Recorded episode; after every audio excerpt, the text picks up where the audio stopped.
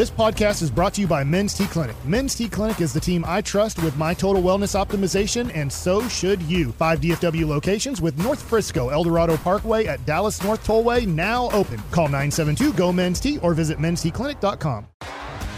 T-Mobile has invested billions to light up America's largest 5G network, from big cities to small towns, including right here in yours. And great coverage is just the beginning. Right now, families and small businesses can save up to 20% versus AT&T and Verizon when they switch. Visit your local T-Mobile store today.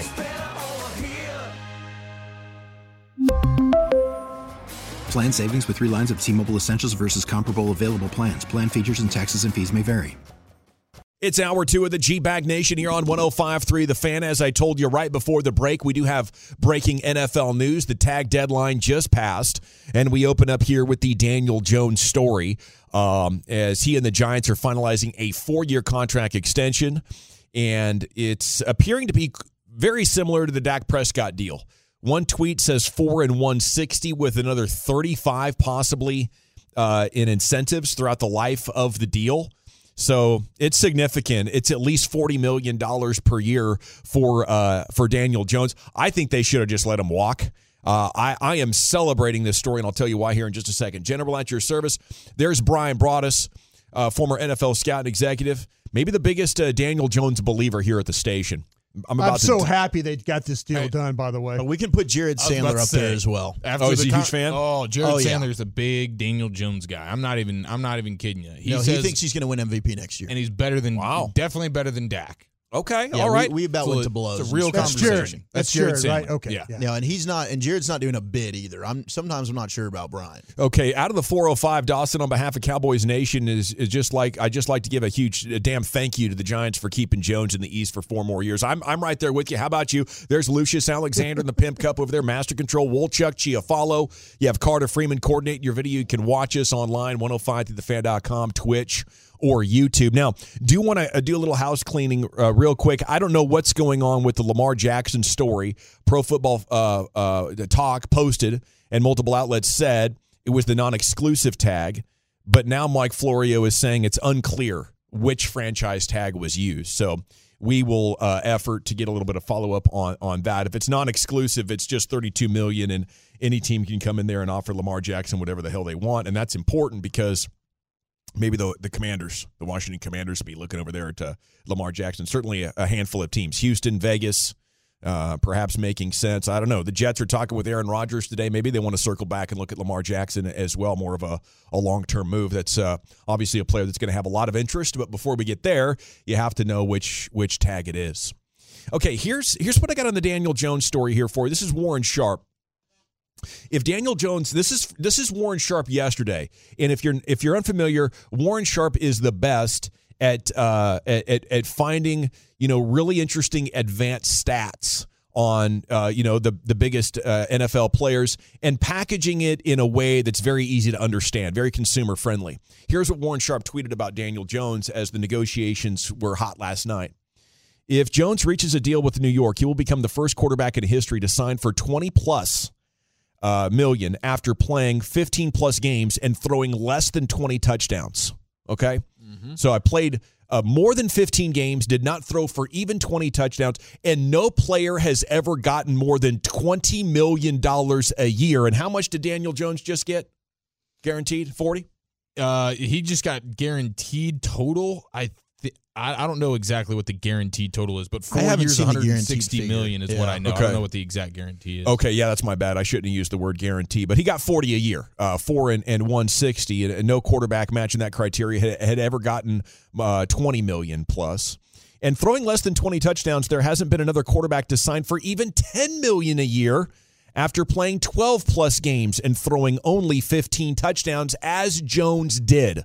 So 4 times the previous benchmarks of a player who only threw 15 touchdown passes. They'd never hit 10 million plus. Here's the Giants lining up to give him 40.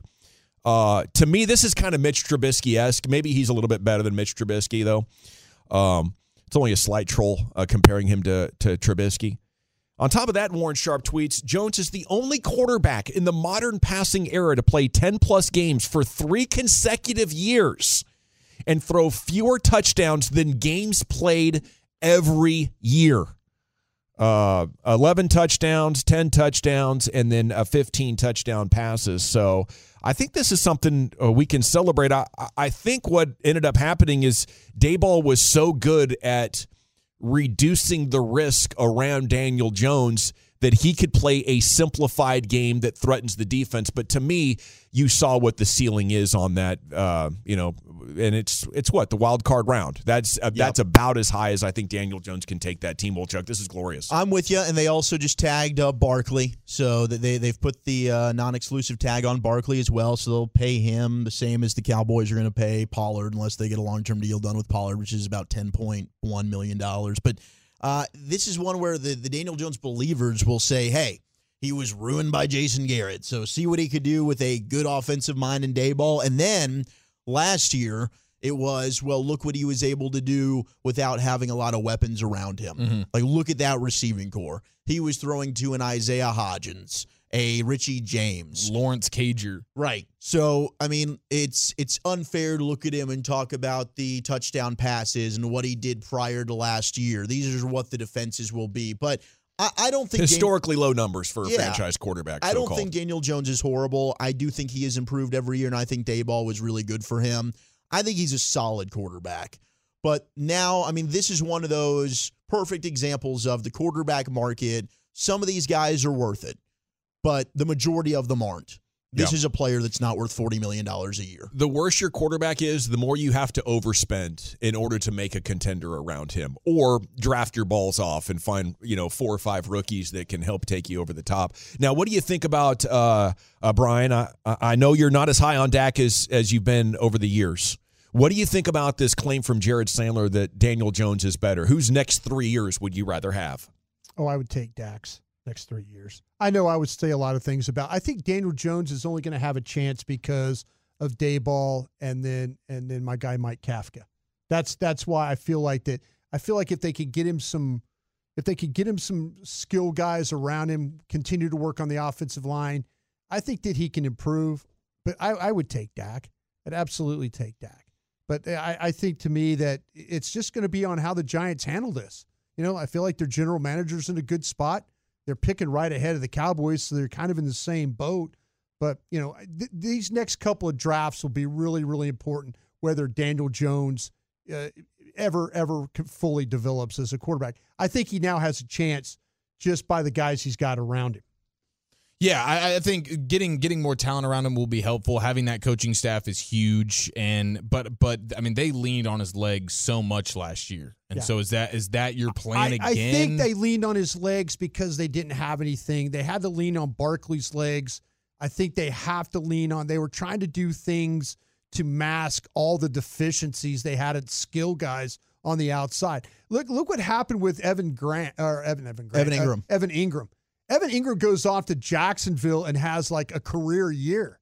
They've had players. I mean, they had that guy there. Mm-hmm. And, and then he goes off and does some great thing. I mean, that to me, I'm going to start to evaluate Daniel Jones these next couple of years just because I feel like that they're going to have better players around him, which is fair. I think his running ability last year was the best part of his game. Mm-hmm. Like, that's what made him okay. They had to mask all the deficiencies they had on offense, and that's true. And he didn't really have a lot of weapons. I mean, there's no question. Like, that's a fair rebuttal to people that want to believe in Daniel Jones. But I will never forget him on Thanksgiving sitting up there in the press box, 4th down, games hanging in the balance. He's got Barkley wide open in the flat like for a first down, 2-yard throw, and he throws it behind him. Barkley has to literally fall down to try and catch the football, and it's an incompletion.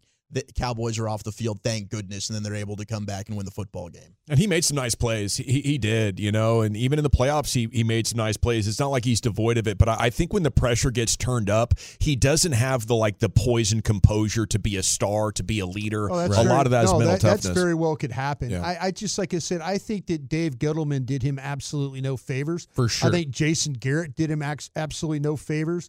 I think that, Joe Judge, anybody else that you want to put in there that was directly responsible for how well he played, it's on him too. It's on him. If he goes out there and poops in the bed the next couple of years, You know, I'll say, well, man. Send him to trial like Amber Heard. Won't get a Sleep Smart endorsement or whatever that is. But, yeah, I'm willing to say the Giants did what they had to do because they're terrified of of what the alternative is for them. Yeah. Yeah. A lot of teams get to that mode. I'm terrified of them drafting somebody. I know. I don't understand if you're Dayball. Should be terrified if the Commanders trade for Lamar Jackson. Oh, that I am terrified of. I mean, that could be a problem. But see, that's what I just kind of feel like that Daniel Jones is probably in a better spot.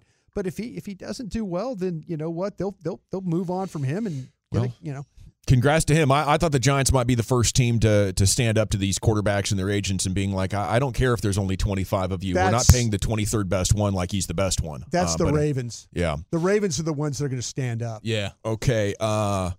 Players who could be underpriced. Who wants to shop for some future Cowboys? We go to NFL.com's Greg Rosenthal here. We have a couple of minutes. Oh, great. NFL free agency players who could be underpriced and overpriced. And I think this is important to look at because there's an inefficiency in the NFL. The teams clear the decks to sign star players. They have to fill the roster with minimum players, and there's a bunch of guys in the middle making between like $4 and $10 million that can impact the game in a very big way. I just think they're underpaid for their production. Okay, and in terms of who we could be looking at right here, how about linebacker David Long? If you're looking, he's 26 years old, great at avoiding contact while knifing into tackle runners when he gets sent on a blitz. The Titans developed Long after drafting him in the 6th round in 2019.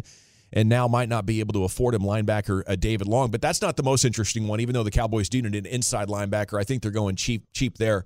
How about Darius Slayton? 46 catches, 724 yards at wide receiver last year. Would not break the bank at all. Maybe around 3 years and $25 million. I think I'd rather have him than Odell Beckham Jr. Well, at least you could feel better about his health, right? I mean, and his age and the price tag. All of that will scream to the Cowboys, this could be something we would do. And I think in general, you mentioned a linebacker first.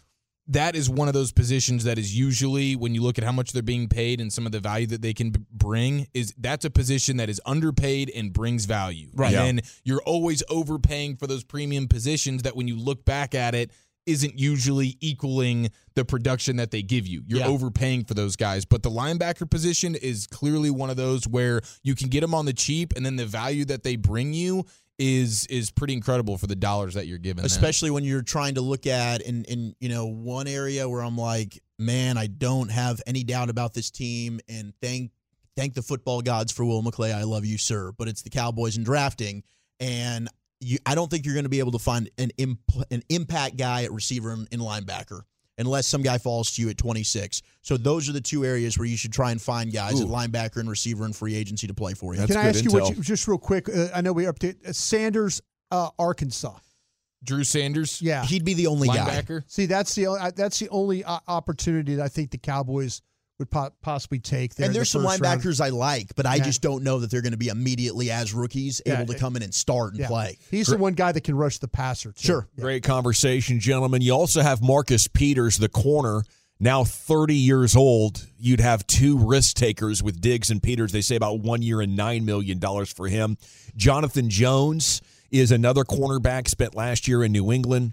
And he is 29 years old. Puna Ford, the old defensive tackle, 27 years old. Yep. Chauncey Gardner-Johnson not getting the tag at safety. He's not a guy the Cowboys are going to be interested in or could afford, but that is a name. Okay, it is the G Bag Nation here on The Fan, and it's time now for NFL Draft, Love It or Hate It. I believe we have 4 mocks. We'll give who the Cowboys take at 26, and our guys will tell you if they would love that or hate it next in the G Bag Nation. T-Mobile has invested billions to light up America's largest 5G network, from big cities to small towns, including right here in yours. And great coverage is just the beginning. Right now, families and small businesses can save up to 20% versus AT&T and Verizon when they switch. Visit your local T-Mobile store today.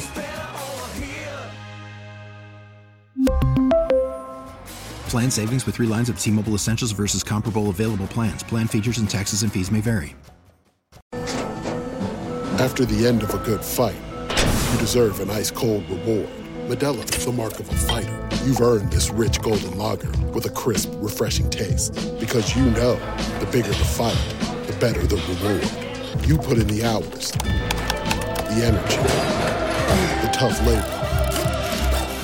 You are a fighter, and Modelo is your reward. Modelo, the mark of a fighter. Drink responsibly. Beer imported by Crown Imports, Chicago, Illinois.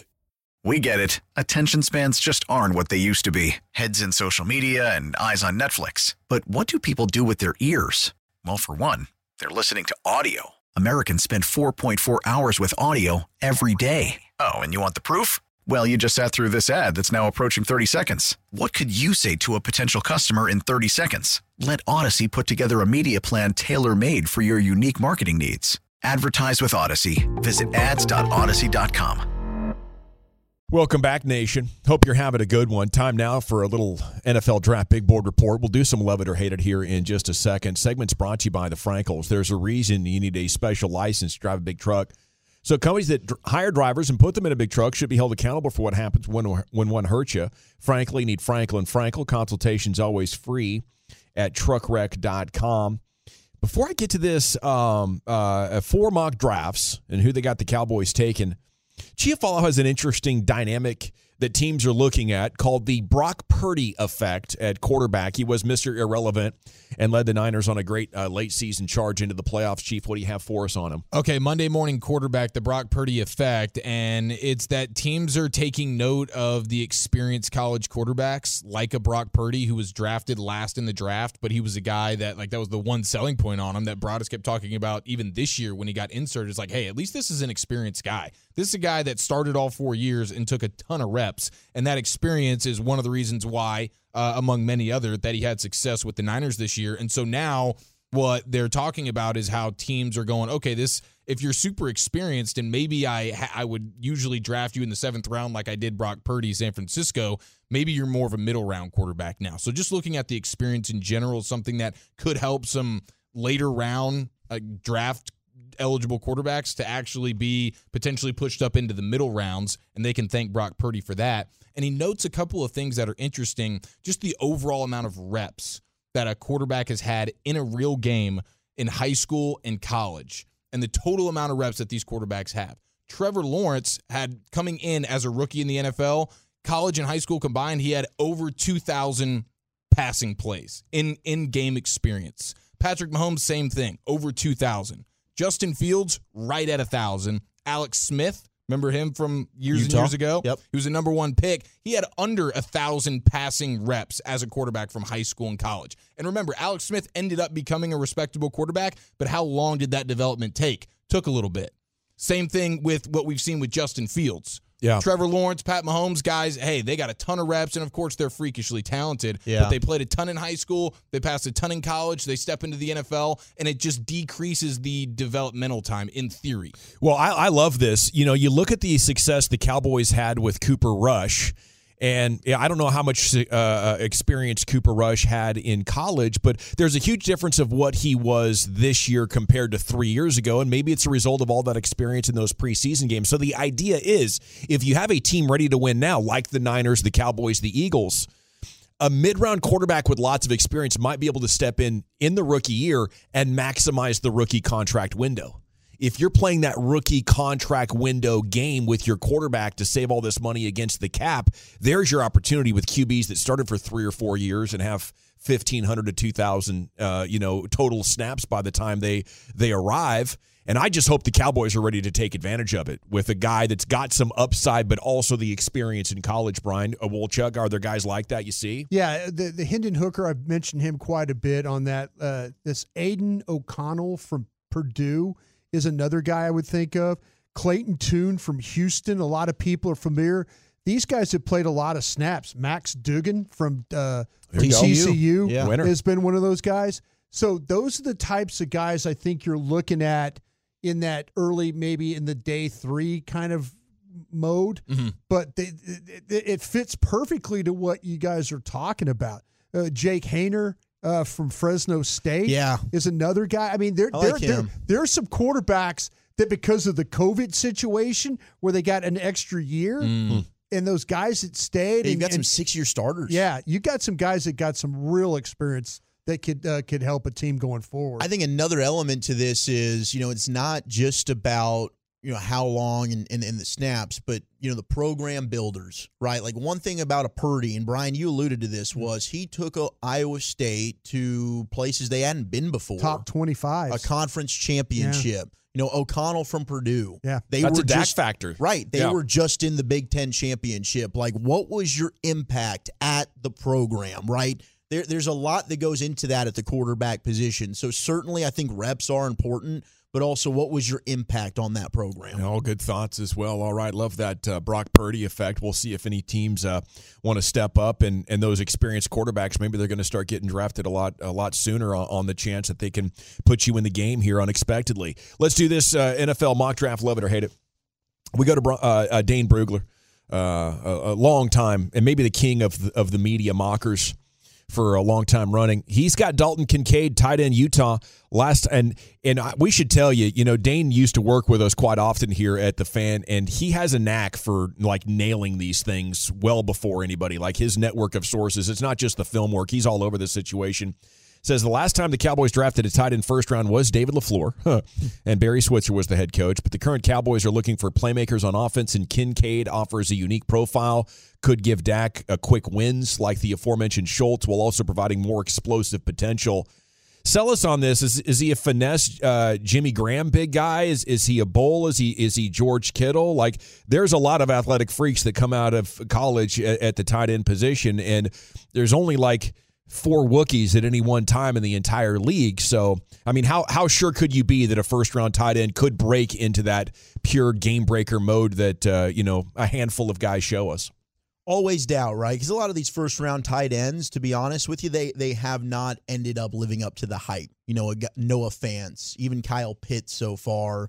You know, maybe he hasn't quite lived, and he got hurt last year, so it might not be fair. Per game, he's doing well. But sure, O.J. Howard. Right, you can throw out the guys that maybe haven't, like a Pettigrew from Oklahoma State a couple of years ago comes to mind. But I love Dalton Kincaid. Like, I'd love this. Hawkinson's gotten better. Hawkinson has, and I think that he's in a great place there in Minnesota now, right? Yeah. And he's another guy that injuries were maybe a reason why it was slow for him to get going. But I think Travis Kelce might be like a Mark Andrews. Maybe those are guys that I'd compare a Kincaid to. He's not a George Kittle to where he's like that rugged bulldozer, mean, nasty kind of guy. I wouldn't call him finesse, though, because I do think he can block. But to me, he's just a guy. You talk about being able to kind of find space like Dalton Schultz does really well, just a knack for getting open and winning quickly. That's what Kincaid does. But he's got the ability to get you yak. He can move in open space and create and score from different areas on the field. I love him. I think he's absolutely fantastic. I think he's worth it. And to me, just because you might like a Ferguson or a Hendershot, I don't think that's reason not to take him, because it's very likely that you're sitting there, the wide receivers are wiped out, tight end might be the best player at 26. And they love to get in those tight end heavy groups and run a bunch of times and then try to spring a big pass play on you with 3 tight ends on the field. We've already seen Mike McCarthy warm up to that, so I think that's a great point. Matchup nightmares there at tight end. Brian, anything to add on the next one? I think the Wooly Bully had it nailed. We go to the Dallas Morning News here, where they have done a mock draft here, and this is Calvin Watkins, by the way, who's going to join you coming up at 6 o'clock. Yeah, and he's got the guard from Florida, Osiris Torrance. Would you love it or hate it? I think, to me, that what Torrance has done is he's gone in and he's lost weight. He was a 347-pound guy, and now he's down to like 330 pounds. He's not the quickest of foot. He's a power player. He's a big guy. You know, when you see him in the inline block and stuff, he gets really good movement. Sometimes he doesn't always get up on the second level. But if you want a player at the point of attack, whoever you put, say you put him next to Tyler Smith being a really good athlete, you know, they can handle stuff out on the edge. This guy inside, you know, Jerry Jones always talks about building the front of the pocket. Torrance is the type of guy that's a hard guy to knock back there. Not the best athlete, but, man, he is a super strong guy. All righty. So would you hate it or love it, Brian? I would love it from the aspect of I think the front of the pocket is important. I would hate it from the fact that if you try to say, we're going to make an athlete out of this guy, that's not his cup. If you say, oh, we're going to pull him and we're going to run the screens and we're going to do all, you know, backside cutoffs and all that stuff, that's not this guy's thing. This guy is a straight-ahead power blocker. So you're kind of lukewarm on it. I'm not totally happy about that, no. Because I personally would take John Michael Smits, the center from Minnesota, and consider playing him at guard because I know what an athlete he is. And if it turns too expensive for Broaddus, I could plug him in at center and away we go. Yeah. I want a better, I think in the NFL, you have to have your offensive line has to have athletes. Yeah. And I think the more those guys you have, the better off you are. So we're going to focus on pass pro, but not at the expense of running the ball. And that would be a move in that direction. Torrance, if you want to run the ball, Torrance would be fine to run the ball behind.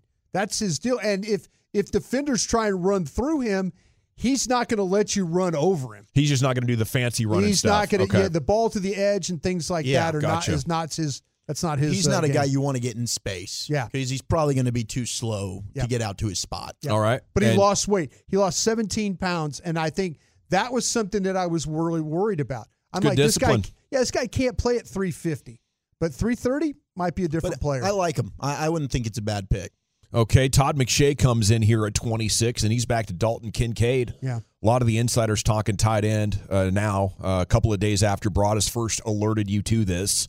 It's now starting to populate in a lot of these mocks, coming off 70 catches, 890 yards, 8 touchdowns, and we've already been over that. Yeah, you guys would like it. He's really good. When you flex him, put him in a wing, move him.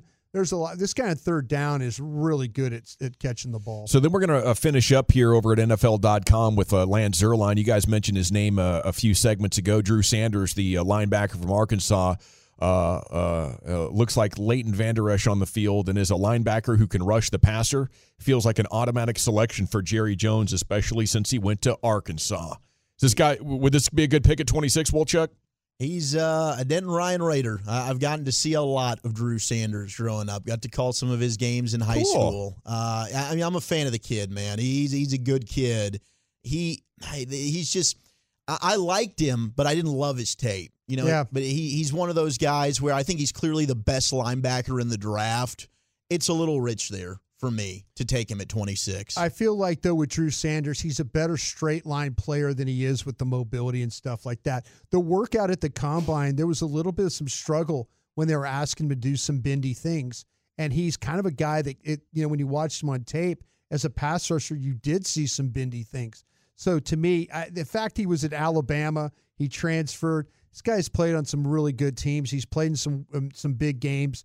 I mean, and the fact that he can rush the passer, I think, is a plus. Absolutely. All righty. There you have it. Another NFL Draft Big Board report. Coming up next, Chief, what would you like to talk about? No one in sports had a worse night than this guy. That's next. All righty. Welcome back. G Bag Nation coming up at 4 o'clock. Wolchuk's going to keep you entertained. But right now, we swing the broadcast baton over to Chiafalo. Take it away, Eric. Okay, I got some stuff here, but I'm curious. Is it old age, or not even old age, but just the aging process? Or is it a post-COVID situation to where I feel like my taste buds are betraying me a little bit? I had a McDonald's Hot Fudge Sundae for the first time in quite a while, and I came away from that extremely disappointed. And I had that as a top 3 fast food dessert item, like just a staple, no question. What was disappointing? Did you not put the nuts on it? No, I did put the nuts on it. The nuts were fine. The crunch was still there. The ice cream seemed less than, and the hot fudge was the real disappointment. Oh no, they messed with that? I don't know. Maybe McDonald's. Maybe this is a McDonald's thing. Maybe it was the location. I don't know if it's me or them or what. So here's what we need to do. The machine actually worked? Yes, it did work. It did. I was concerned. Was it our neighbor? The neighbor? No, it was not. It was one in Fort Worth by me. All right, so during the break, I want you to run down. I want you to get yourself another hot fudge sundae. I just had bacon-wrapped Oreos. It's been one of the, I don't know. By the way, those things, that was a cheat day. Dominant, man. Eric, thank you, Tolo Mike. I don't want to hear about this. Okay. Either way, I'm just kidding. I don't know if it, because I did lose my taste for about a month with COVID. And so this hot fudge sundae is not the only thing, but it's the one that's like sticking out to be the most because I just had it. But there's been some other things that are not quite as quite as delightful as I remember. You know, I don't know. Maybe it's that we've gone to such a premium ice cream culture. Like growing up, cheap ice cream was ice cream and you just ate it all. But now, like, the texture of it might have spoiled us. And you go back to a fast food and you're like, oh, that's a weird ice cream, isn't it? It's kind of grainy. And yes. Yeah. Yes. I think that, okay, you're on to something there with the ice cream. When the F did we get ice cream? But again, it's the hot fudge with the sundae. If any McDonald's pros out there know that they've switched that. Yeah, because I would always go double hot fudge. You know, extra hot fudge. It's so good. If they messed with their fudge, then this whole thing is just a wrap. We can't do it. Maybe it was a lost leader for them, and they had to do it for the stock price. Okay, 682, it says, yes, finally someone is speaking out about the Mickey D's hot fudge sundae. Go. Okay, so maybe it's the McDonald's thing. It makes me feel better about myself. Overall, okay, obviously disappointing. 908 said they changed the fudge. They changed the fudge! Well, if they changed the fudge, then yeah. Is this factual, though? Once again, is it factual? Oh, no. Well, you don't look at the fan text. I mean, are we even believing this guy? It might be just... Yeah, do we do our Googles first? Yeah. Because these people on the fan text will say anything. That's true. 100%. That's true. I was thinking more about Eric Lucius is what I was thinking about. Right? I'm gonna fact check. Yeah.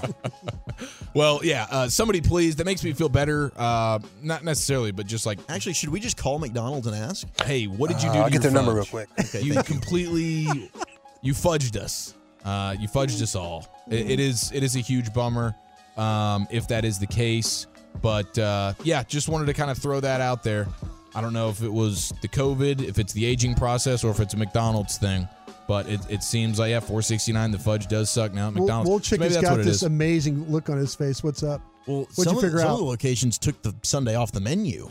Well, yeah. I would too at this point. If you're gonna bleep up with the fudge like that, then just take it off the menu. Like if you're gonna go with the Big Mac and you're gonna remove the sauce, then and the McFlurry, like why would you even have the Big Mac anymore? You know what I'm saying? Oh. Like what's the deal? You are making sense now. Thank you. I got April 21st, 2018. They replaced the original hot fudge with this watered down artificial tasting syrup. Dude, remember it used to be at the bottom and it was so thick. Yeah. Yes, it's not the case anymore. All right, we got to the bottom of it. Yeah, they go chocolate syrup now. This is bleeped. It's off-putting. It's disgusting. Okay. It's offensive. Somebody said they didn't change the fudge. They just pack it differently. Well, they've become more progressive over the years. No one, you were on one today. That fastball at the knees, at the block. Yeah. Strike three call. It took a second for me, but my gosh, that was strong. My man's got a strong game in there. He does. Yeah. I didn't say that. You dumped it, huh? Grant Williams, man. What a bad night he had. Remember last week? Was it last week or 2 weeks ago? McDonald's and have a hot foot Sunday? Well, the way he's built, I can see it. But he did one of those Ben Simmons things. Remember a couple of weeks ago we talked about Ben Simmons telling Bradley Beal at the end of a particular game that he was going to knock down two free throws, and of course he bricked them both, and that was the beginning of the end mentally. And he was like, court. "What the fudge is going on?" Yeah. And so Grant Williams last night, I see you, bro. Grant Williams said, "All fudge me." Throw it right back. I got another shot. We'll keep feeding you some fudge. Yeah. Now, Grant Williams of the Celtics did the same thing last night in Cleveland, taking on Donovan Mitchell and the Cavaliers. It's a tie ball game, 109-109. There's less than a second remaining. Grant Williams is at the line. He's basically one free throw here, virtually ends the game. You only need to make one, but he, with his own mouth, guarantees two into the face of Donovan Mitchell right before he steps up to the line. Well, Mitchell and LeVert were, like, taking turns walking in front of him and, like, trying to ice him. I like it. Okay, and they're, like, getting in his face as often happens. So he's like, you want to talk to me?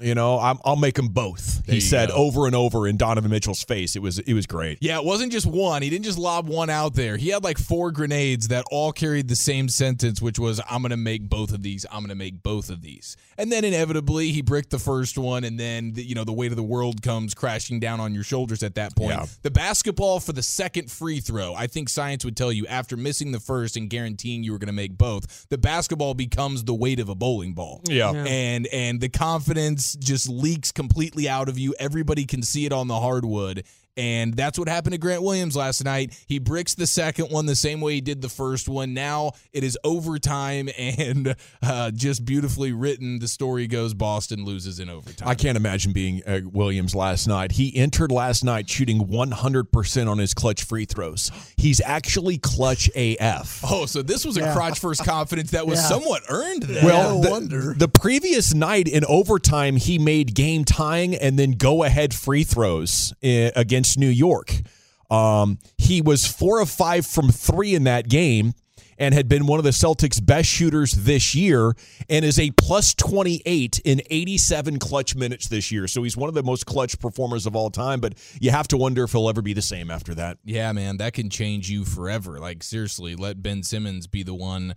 Like, Ben Simmons is the one who should have made that mistake, and guys like Grant Williams should have learned from that. Like, Grant Williams, even though you've been, cold-blooded from the line and clutch, there's a different type of mental situation here from a DNA standpoint that very few people can get away with something like that. A Michael Jordan at the line, he's covering his eyes, and it's like, yeah, he can do those sort of things. Don't put any additional pressure on yourself, okay? When you start guaranteeing victories like that, don't do that, man. That's maybe Jason Tatum on the Celtics could do something like that. Grant Williams, you're a role player. This is not for you, bro. No, you'll end up like Nick Anderson if you keep that act up. All he needed was 2 more, and he would have been in his own personal hell.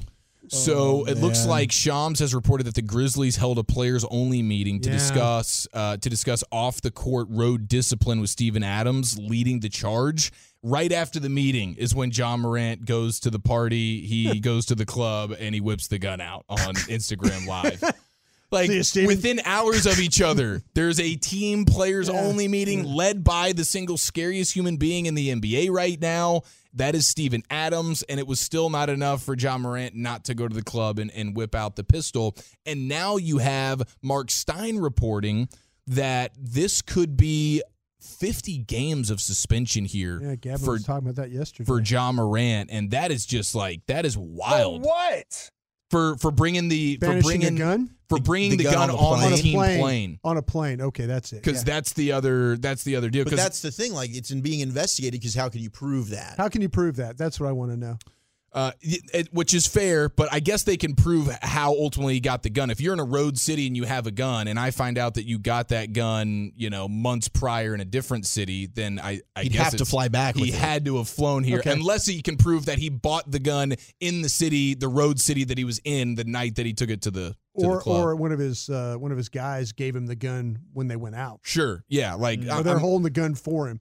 But a 50-game suspension just immediately. The NBA has that in their CBA deal. Is it true that they're also investigating him to see if he was drunk at the club when he had the gun? I haven't seen that. That I hadn't heard. Wouldn't be surprised. Okay, yeah, I got some stuff like that coming to me yesterday in the conversations. Wow. Yeah, but like I said, people can make things up, though, so you don't even know because they want to win the arguments instead of getting information out. Yeah. Yeah, I think it's fair to wonder that because of what he and the coach said, like he needs to take some time away for healing. And I thought, well, is that an excuse to buy a little bit of time? Or is he saying, because he said, I need to find better ways to cope with the stress, And I don't imagine, like, brandishing firearms is your coping mechanism with stress. Right. Maybe it's something that leads to bad decisions, though. Certainly. I just got the word here. It looks like from a guaranteed money standpoint for Daniel Jones, $82 million guaranteed at signing. So that's a 4-year, $160 million. Daniel Jones remains a Giant. There were a couple of other NFL things that went around from the Combine. Matthew Stafford potentially being a guy who could still end up just hanging him up this year. Then the quote from an insider is, the guy could barely throw last year. Retirement still not out of the question. So be on the lookout for something like that this offseason. And then the other thing, Matthew Berry mentioned that when it comes to Denver, it's basically a 1-year situation. With the way that contract works out, they're going to have a huge cap hit if they decided to just go one and done with Sean Payton and Russell Wilson this year, and they move off of Wilson this time next year. They could split up the dead cap hit over a couple of years, and it wouldn't be necessarily franchise crippling. But one source said, I don't think Peyton likes Russ. He's got 1 year to prove himself or Peyton will move on. The source pointed out that Peyton has said multiple times in public on the record how Russell keeps, quote, bothering Drew Brees. Peyton tries to play it off for a laugh, but my source doesn't think Peyton actually thinks it's funny, where I guess Russell Wilson is like peppering Drew Brees with maybe advice or tips on how to navigate a Sean Payton deal. Well, now that Derek Carr is in New Orleans, get ready for Taysom Hill in Denver. And apparently Sean Payton has put an old, rugged, broken-down car in the front of the Broncos parking lot, their facility, with no mirrors on it, no rear view and no side mirrors, as just a symbolism, basically, for players to keep looking forward. Let's not look into the past of last year's disgust. Wow. So that's what you get paid the big bucks for, I guess, if you're Sean Payton. Here's what you were before I got here, an old broken-down vehicle. Wow. That's Sean Payton for you. That's your guy, huh? Tactic right there, man. That's the Parcells in him, though. They said it was the crappiest car you've ever seen. Legend has it. It's actually Wolchuk's Lexus that he just got rid of. He's coming up with stuff. Thought for a second he'd hired Rob Ryan as DC with that vehicle in the parking lot. Van, yeah. All righty. Thank you, Chiafalo. Coming up next, Wolchuk, where are we going? Well, I've got Bob Costas dunking on himself for his performance in last year's playoffs, a Rangers spring training update, and should the Cowboys revisit this blockbuster trade idea? T-Mobile has invested billions to light up America's largest 5G network, from big cities to small towns, including right here in yours. And great coverage is just the beginning. Right now, families and small businesses can save up to 20% versus AT&T and Verizon when they switch. Visit your local T-Mobile store today.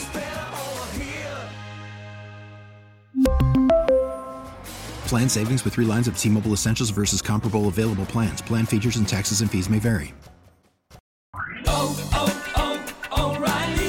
Protect your vehicle's engine with a full synthetic oil change and save with Mobil 1 at O'Reilly Auto Parts. Purchase 5 quarts of Mobil 1 full synthetic motor oil and receive a $10 O'Reilly gift card after rebate. See store for details. With your Mobil 1 purchase, you'll also receive 2 times points during O Rewards Bonus Points Month at O'Reilly Auto Parts.